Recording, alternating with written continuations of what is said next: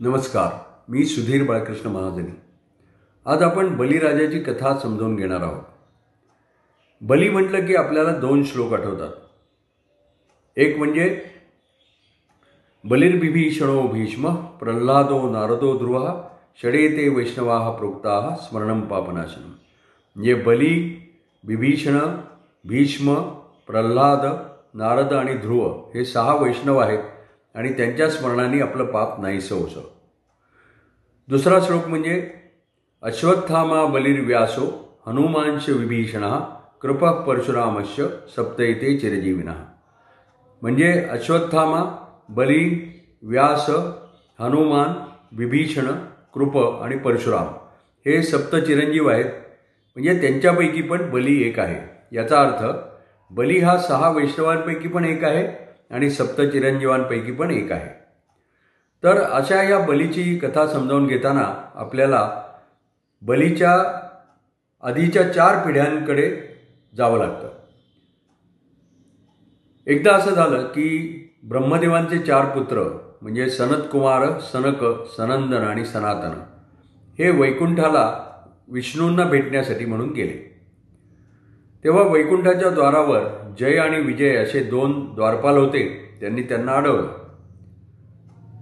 तेव्हा कुमार म्हणाले की आम्हाला विष्णूंना त त्वरित भेटायचे त्यावेळेला जय विजय म्हणाले की नाही त्यांना आत्ता तुम्हाला भेटता येणार नाही कारण त्यांची कोणालाही भेटण्याची अनुमती नाही. त्याबरोबर कुमार त्यांच्यावर संतप्त झाले आणि त्यांनी जय विजय यांना शाप दिला की तुम तुम्ही मृत्यूलोकामध्ये जाऊन पडाल. एवढ्या वेळामध्ये विष्णू त्या द्वारापाशी आले आणि त्यांना पाहून हे कुमार त्यांचा राग शांत झाला. त्यांनी त्यांना नमस्कार केला. आणि विष्णूंनी असं पाहिलं की कुमारांनी या जय विजय यांना शाप दिलेला आहे. त्यांनी त्यांना अडवलं म्हणून. म्हणून विष्णूंनी त्या कुमा त्या जय विजयना असं आश्वासन दिलं की तुम्ही मृत्यूलोकामध्ये जरी पडलात तरी तुमचा उद्धार करण्यासाठी मी स्वतः अवतार घेईन आणि तुमचा मृत्यूलोकातून उद्धार करीन. यानंतर असं झालं की मृत्यूलोकामध्ये त्यावेळेला कश्यप मुनी होते. त्यांच्या दोन पत्नी होत्या दिती आणि आदिती. दिती हिला पुढे दैत्य झाले पुत्र म्हणून आणि अदितीला देवां देव हे पुत्र झाले. म्हणजे अदिती ही देवांची माता ठरली आणि दिती ही दैत्यांची माता. तर त्यावेळेला दिती आणि कश्यप एकत्र असताना एकदा कश्यप ऋषी हे स्नानासाठी आणि स्नायम संध्येसाठी बाहेर गेले होते. संध्याकाळची वेळ होती. आणि त्यावेळेला दिती ही त्यांची वाट पाहत होती. त्यावेळेला दितीच्या मनात काय आलं कुणास तिनं असा साजशृंगार केला आणि तिच्या मनामध्ये पतीची पतीच्याबद्दल कामेच्छा निर्माण झाली. आणि ज्यावेळेला कश्यप मुनी हे आश्रमामध्ये परत आले त्यावेळेला त्यांना दितीकडे पाहून आश्चर्य वाटलं की हिच्या मनामध्ये हे काय आलं आहे आज? आणि दितीने आपला मनोदय व्यक्त केला की स्वामी मला तुमच्याशी मिलन हवं आहे आणि त्यावेळेला कश्यप मुनींनी खूप समजावण्याचा प्रयत्न केला की अगं ही वेळ सायंकाळची वेळ आहे. या वेळेला भगवान शंकर आणि पार्वती संध्याकाळी विहार करण्यासाठी म्हणून बाहेर पडतात. ही वे वेळ ईश्वरा ईश्वराची आराधना करण्याची आहे आणि त्यावेळेला हे तुझ्या मनात भलतेच विचार कुठले आले? पण दितीने काही त्यांचं ऐकलं नाही आणि त्या दोघांचं त्या ठिकाणी मिलन झालं. त्यानंतर ज्यावेळेला दिती भानावर आली त्यावेळेला तिनं आपल्या स्वामींना विचारलं की स्वामी हे काय भलतंच झालं? आणि ह्याचे परिणाम काय होतील? तेव्हा कश्यपुनी म्हणाले की आता जे झालं ते झालं पण याचे मात्र परि परिणाम भयंकर होणार आहेत. आपल्या पोटी दोन राक्षस जन्म घेणार आहेत. परंतु मी तुला असं भविष्य सांगतो की आपले नातू मात्र आपला नातू मात्र हा महान वैष्णव भक्त होणार वैष्णव होणार आहे महान विष्णू भक्त होणार आहे. त्यामुळे तू काही आता जे झाल्या गोष्टीचं काही पश्चाताप करू नकोस जे झालं ते झालं. त्यानंतर त्यांना हिरण्याक्ष आणि हिरण्यकश्यपू असे दोन पुत्र त्यावेळेला दितीच्या पोती जन्माला आले. हिरण्याक्ष हा मोठा आणि हिरण्यकश्यपू हा त्याचा धाकटा बंधू. हिरण्याक्ष हा राक्षसी वृत्तीचा होता. पुढे मोठा झाल्यानंतर त्यांनी त्रिभुवनाला त्रास द्यायला सुरुवात केली. त्यांनी पृथ्वी उचलली आणि समुद्रामध्ये फेकून दिली आणि तो सगळीकडे हैदोस माजू लागला. त्यामुळे देव हे त्रस्त झाले आणि ते विष्णूंना शरण गेले. आणि विष्णूंची त्यांनी प्रार्थना केली नमो विश्वसृजे पूर्वम विश्वम तदनुबिभ्रते अथ विश्वस्य संवर्त्रे तुभ्यम त्रेधा सितात्मने.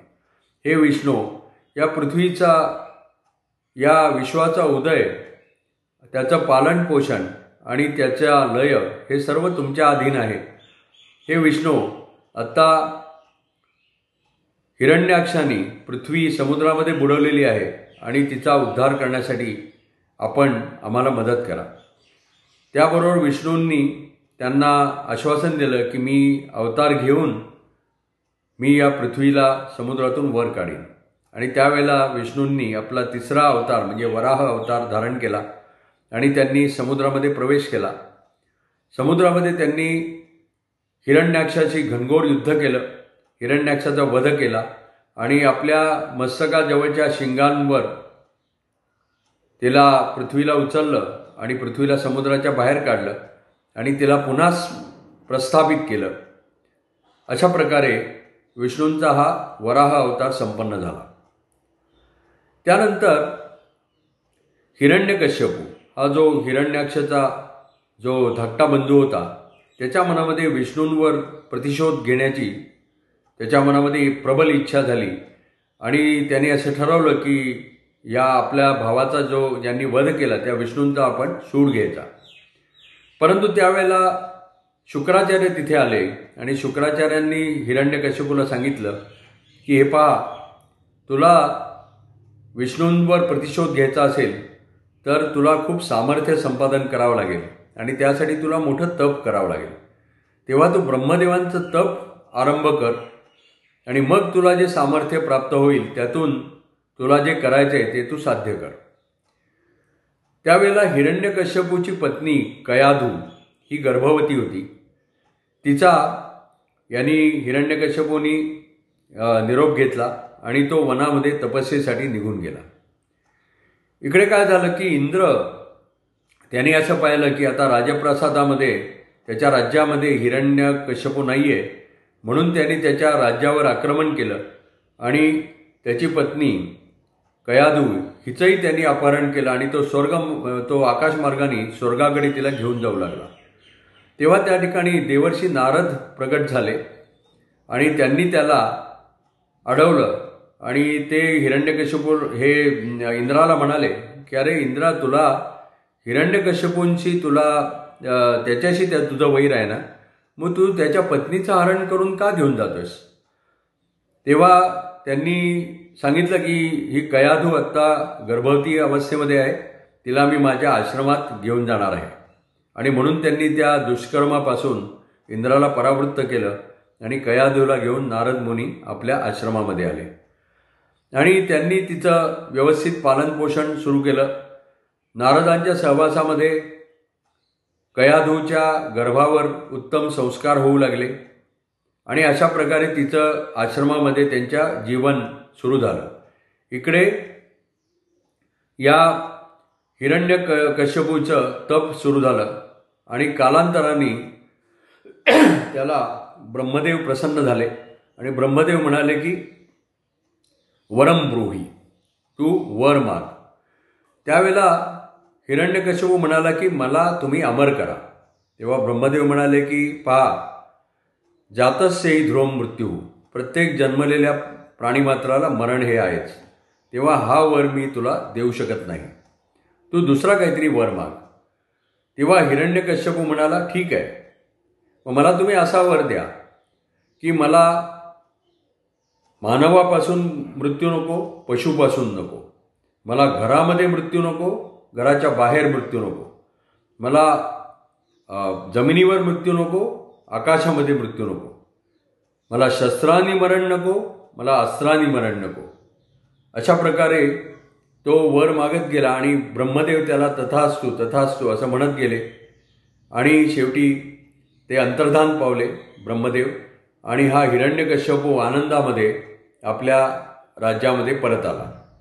यानंतरचा यानंतरचा कथेचा भाग आपण नंतर पाहू. धन्यवाद.